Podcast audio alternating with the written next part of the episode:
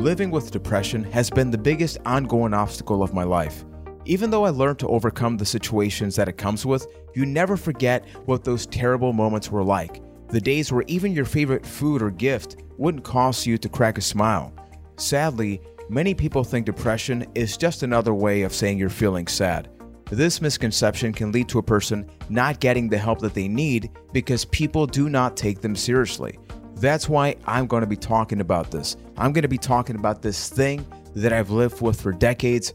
I'm going to be talking about my unwanted partner, depression.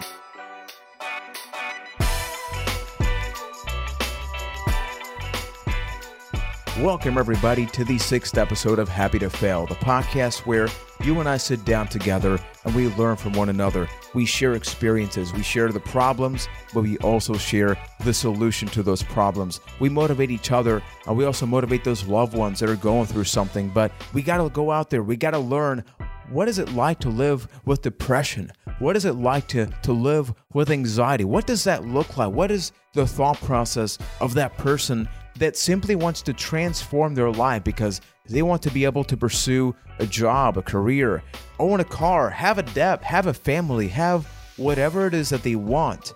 But because of the constant discrimination or misconception or or social mediaization, as I sometimes like to say it, people don't take them seriously. My name is Juan Velas Court. I am from Puerto Rico and I am proudly a person with lived experience when it comes to mental health challenges. Consider going back to the first podcast episode if you haven't, because that one goes over more details about what this podcast is about. But long story short, because it is important for this episode, I was uh, diagnosed with uh, generalized anxiety, depression, and obsessive compulsive disorder.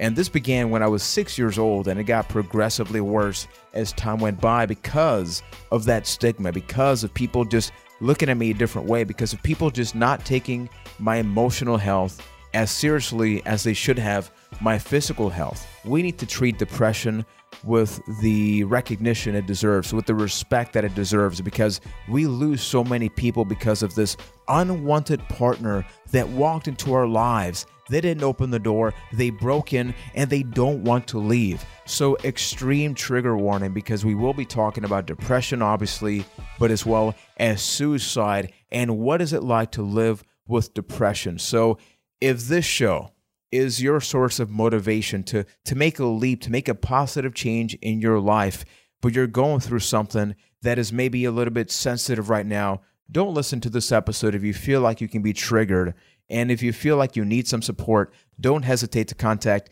the National Suicide Prevention Lifeline at 1 800 273 8255 or visit suicidepreventionlifeline.org. And if you're from Puerto Rico like myself, there is ASSMCA's 24 7 crisis line known as Línea PAS available at 1 800 981 0023. So, because this is such a serious topic, I was thinking to myself, what is an opening statement that I can do? Because I can talk about what depression is, clinically speaking, and I do have some information about that because it is important to educate each other about that. But I actually wrote something. Uh, it's not a poem because I can't rhyme, but it's something that I feel summarizes what depression is like for me. So without further ado, I would like to read what was written by yours truly. Depression is the partner that I never wanted, but was stuck with. He didn't care whether he took a shower or not, went to school or not, or if there were piles of clothes in his room. Why should he care? It's something he always asked himself, but never found an answer. Depression would get his ideal birthday gift, and his mother made him his favorite meals. Yet it all did not matter to him. All his mind could focus on was does it matter? If someone had a problem, depression automatically assumed it was his fault. I, Juan Velas Court, met this person, met this thing called depression. Depression and I hung out together every day because we both felt this misery and were misunderstood by others. I remember people would always ask me, Juan, why are you so sad? I would have given my life at that moment to feel sad because it would have meant that I actually felt something.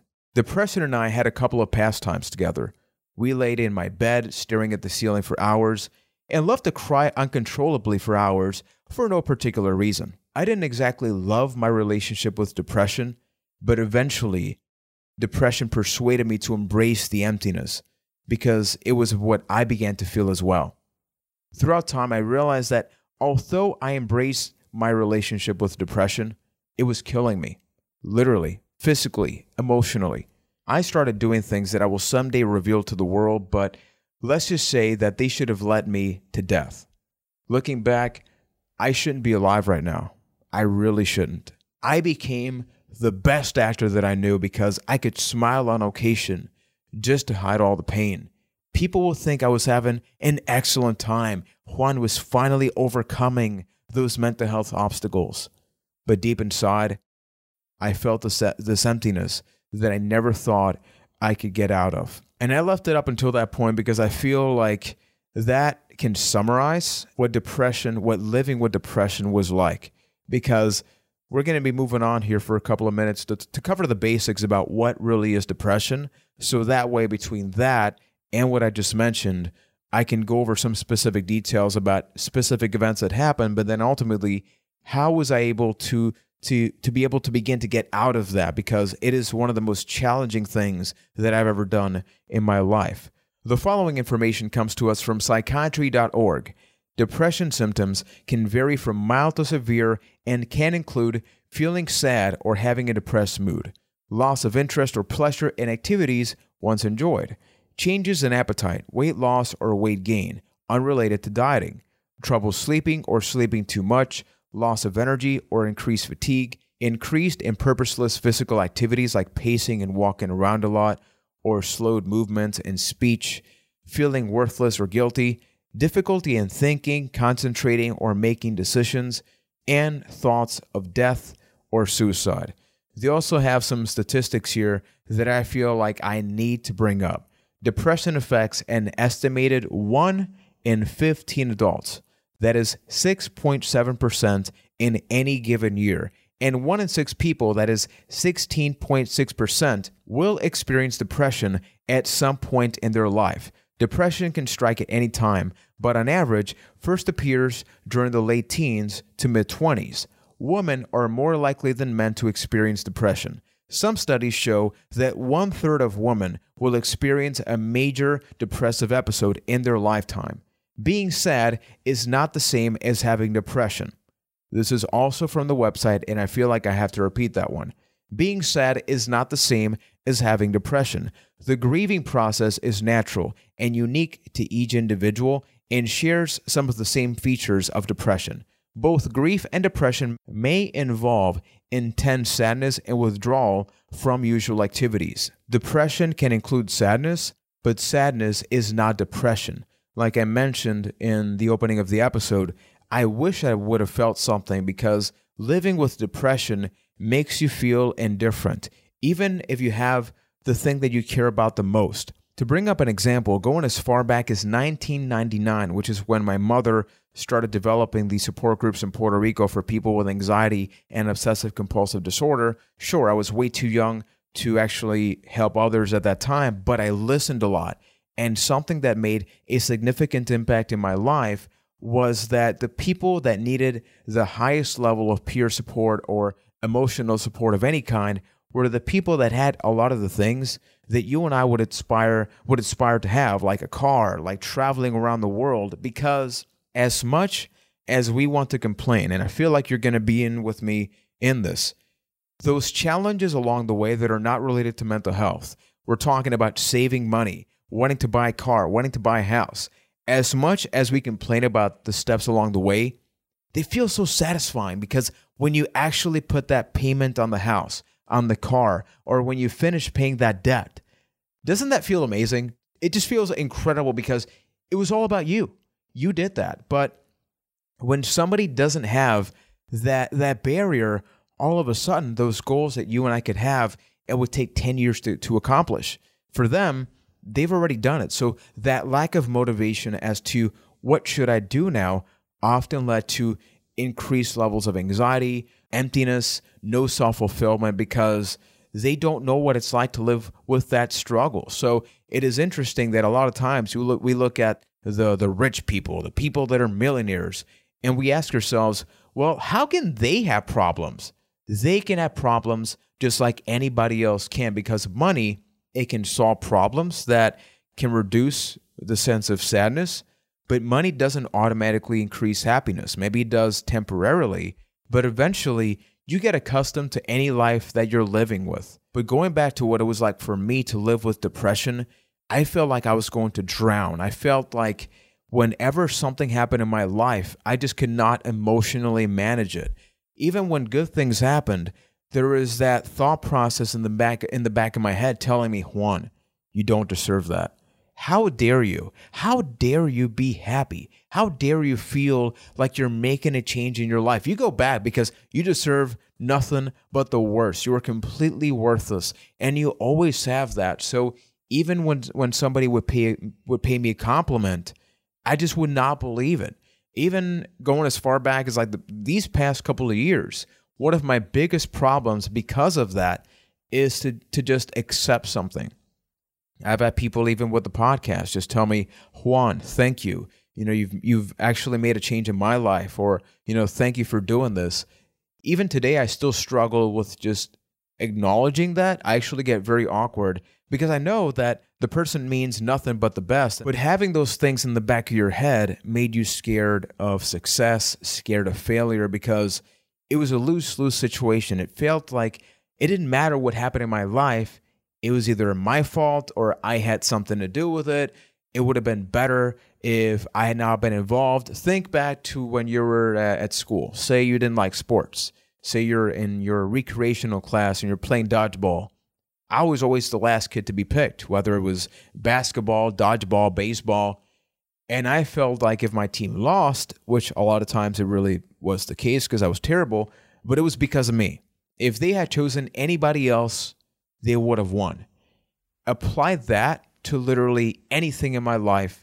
And I think that can also help give you some context about what it is like to live with depression. And this is where the trigger warnings come back. This did lead to multiple suicide attempts and even more suicide uh, ideations or just thoughts about ending my life. But here's the thing people assume that if you're depressed, if you're living with depression, automatically what you want is suicide. Suicide to me at that point was an escape because I was tired of feeling the way I was feeling. But it came to a point in time where I even talked about this with my psychologist, where no longer did I not want to commit suicide. I just did not want to live. Think about that. It's not that I wanted to take a knife to my heart. It's not that I wanted to throw myself off a car, which I actually did try, and my mother held me, and that fortunately did not happen. But then it became the case of, well, I don't want to kill myself, but I don't want to live. So what what happens now? That's when at around 14, 15 years old, things got really bad. I was supposed to be hospitalized at that point, but uh, again, even though I was hospitalized prior to that in the state of Wisconsin, but it didn't happen, even though my mother really tried. Uh, the system at that point was not as welcoming in Puerto Rico as it should have been. So I just stopped caring because here I am thinking, I don't want to end my life, but I don't want to live. I want to look for help, but the help doesn't want to help me. So, um, okay, I guess I'm just going to do nothing. And that's pretty much what I did. So for years, for many, many years, up until I was 19, 20 years old, my life from 14 to 19 was nothing. It it truly was irrelevant. I'm talking I would wake up at night usually, sleep during the day. I would go to my psychologist or psychiatrist. I was at the same school from 5th grade all the way all the way to senior year, and even then people would still ask me, "Oh, are you a new student?" It's like, "No, I'm just I'm the special case. People don't really want to deal with me. And honestly, I can blame them. Like, I really, and I've said this in a previous episode, I can't thank those teachers enough because they were very, very patient with me because I don't think I would have been as patient with somebody else. But you see people just move on with their lives. And think about the context that at that point, yeah, I had internet. I actually had some friends there, but we didn't have your Twitters, your Instagrams, your Facebooks. There was MySpace at that point, and I didn't have an account. So at that point, it was just not normal for me to to know about other people, but by the time I got to 19, 20 years old, that did become accessible and the couple of years before that. So my problem was that I began to see people just having positive lives, people getting older, people that were my age and that I had seen them and now they're working and now they're doing different things. And the thing with depression is that you want to be able to do something, but it's almost like your body is chained up to this bed. I stopped brushing my teeth, not for days, people. I'm talking months. Even if my mother forced me, because rightfully so, as a mother, you're like, for the love of God, brush your teeth. Why? Why should I? Where am I going? Who am I going to see? Who's to come to my birthday? Guess what? It's a bunch of family members and not one person my age because nobody, and I mean nobody, wants to spend time with me. That is a little bit of what it's like to live with depression. I could easily talk about this in more detail. So if you would like me to do that, please let me know. But I do want to spend a couple of minutes talking about how did I combat that depression. The first thing, and this is going to be a quick list for those that want to know, recognize that depression is not something I chose to live with, and it's always lurking there. Nowadays, do I still struggle with depression? Absolutely, people. This is this is not magically cured. This is not something that was a thing of the past. It is very much active, but it is it is not something that it's not that I don't pay attention to it. It's that I focus on the things that actually matter in my life, and, and as a result, I I end up overcoming and just dominating that depression. But I always need to accept the fact that I didn't choose this. This was bestowed upon me, and I can battle that all I want, or I can actually begin to work on it. Another thing that really helped me is to learn from others. Even in the support group, my mom and I began traveling to different states to just learn about mental health and depression. And even when I would hear doctors that live through depression and still go through it, but they were able to make a positive change, I'm like, that's what I needed to hear. That is a doctor with a fancy car. He's traveling. I want to be able to get to that route. And having that source of motivation, that reference, truly did help me. I also began doing different positive activities from my home. That's around the time where I began cooking and I would have my mom taste the dishes and asking her, you know, is this something you like? Do you have any recommendations? How would you do this differently? I was still scared to go out because I was I was tired. I hated the world, but my mother was always there and I'm forever thankful for that. So I thought to myself, well, if I'm if I'm self-bounded to these four walls, I may as well make the best of it. A really important one is that I began to surround myself with positive people. Just because somebody is of the same blood family wise as you doesn't mean you have to spend time with them people most of those people damaged me. I still have to accept some of, the, some of the trauma that I lived through because of my father, because of his side of the family. And I realized, let it go, let it go. You're not bound to them anymore. I said I wouldn't sing on the podcast, so I do want to apologize for that. But it's true. The moment that I was able to let it go, let it go, and only accept positive people in my life, guess what? I began to think positively. That was so infectious that the people that are involved now just care about my mental health. They just care about me feeling better. And that truly helped me. So it's not just focusing on the positive people, but any negative thing that you can remove, whether it's on Twitter, Facebook, personal life, professional life, where you live, the state that you're at, something that is in your car, that cockroach in your car that just will not go away. Any little thing that you can remove that will make you feel better as a result, people, you kick that thing in the face, emotionally speaking. Okay, I'm not condoning physical violence here. Very important. I do want to clarify that, but you know what I mean, right? Something else that helps is that I can't take a vacation from working with my depression. Yeah, I don't focus on it 24 7, but I need to realize that there's going to be good days and there's going to be some just awful, awful days and they still happen. So I got to promote self care activities, something as simple as stretching in the morning, getting a good night's sleep, making sure I take care of my nutrition. I talked about five of my favorite activities that make me happy. That's an episode that's available right now. But those things truly do help because maybe none of them seem huge enough in the grand scheme of things, but collectively, they they just transformed who I was and what I thought about. Something that's good, but it is also bad, is I need to stay active. I can't just sit down and do nothing. Sometimes I purposely plan that, like the sense of just sitting down and analyzing and contemplating, but if I feel like I don't have a goal to work towards to, that's when depression says, Hey, Juan, remember me, buddy? I'm still here. I'm still crawling. I can definitely come back with a vengeance. And with remakes and movies, depression can definitely remake a, a, much worse movie than the one that I lived through for many years. So I need to stay active. And a lot of times I will get tired. I'll slightly burn out because I'm a human being, people. I, I never want to sell myself as the best product ever. Juan is the example that depression doesn't exist anymore. Depression is very real. Depression is always there, but we don't have to be our depression. We can be Juan Velascourt or whatever your name is.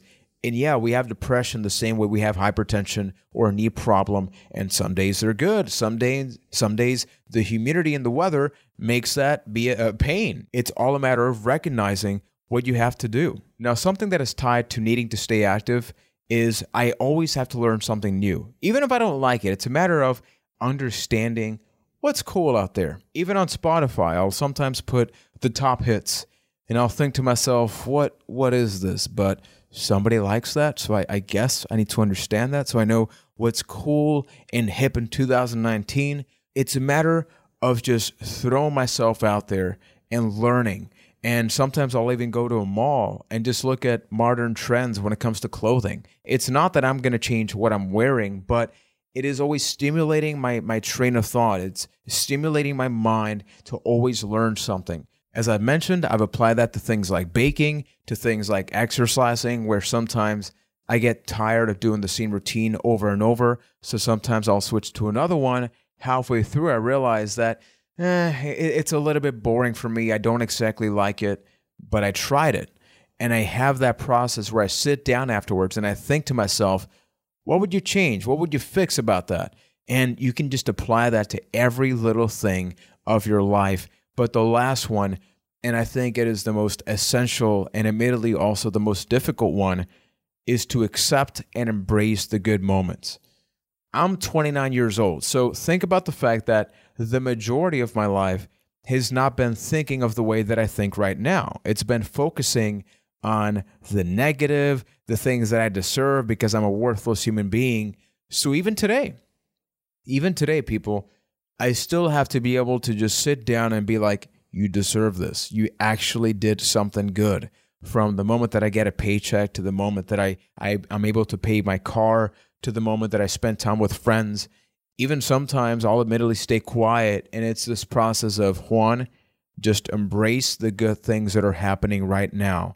Because the mind, people, the mind gets so creative and just telling you, like, are they really your friends?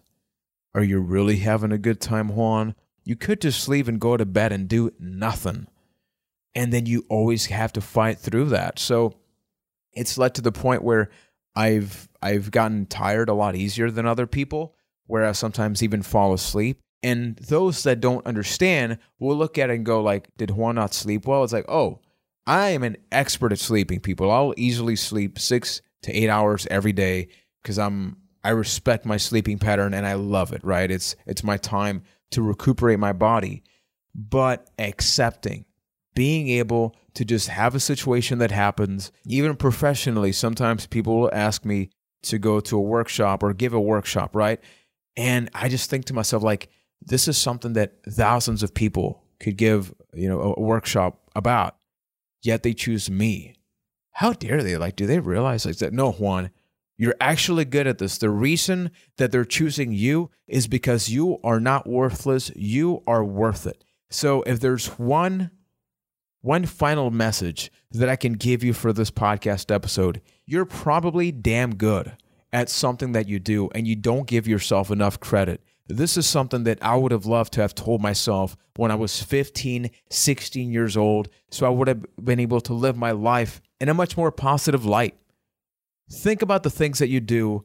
And whenever you make a mistake, think about the fact that everybody, everybody, people makes mistakes from the lowest level to the highest level. Everybody makes mistakes. And it's not focusing on that. It's focusing on, yeah, I made a mistake today, but look in, in the grand scheme of things. Look at how many awesome things I've been able to do, how many awesome things I've been able to accomplish because, yeah, depression is not cured. It doesn't magically go away but you can damn sure control it. You can make sure that it doesn't it doesn't dominate you. You can dominate depression and you can do that with positive activities, with positive people, by caring about yourself, by focusing on yourself, and by knowing that you, and I gotta say this like a hundred times, you are worth it. When this episode ends, tell yourself you're worth it. When you have a family member going through something, tell them you're worth it. It may seem insignificant to just say you are worth it, but when you hear it, when you analyze and you absorb it, you're like, I I am worth it. I actually am. That's why I need to do these things. That's why I can inspire to do more because I deserve to do more. There was a podcast that I listened to a couple of weeks ago. I forget the name, but I heard something that I can definitely resonate with. There's not nearly as many bad people in this world as we make it out to be. We have a lot of people that make bad decisions. If I think back to all the bad decisions that I made in my life, we would never end from insulting people to punching somebody to just doing all these terrible things that somebody externally speaking could look at and go, Juan is a bad kid. Juan is a bad person. How dare you help Juan? Help the other person, but you don't know what's going through my head. You don't you don't know what it's like to live the life of Juan. I have a caring mother but that doesn't magically mean that I have no problems. You know, each person is individual and we need to respect that individuality, which I don't even know if it's a word, but I said it. But that's what it's all about.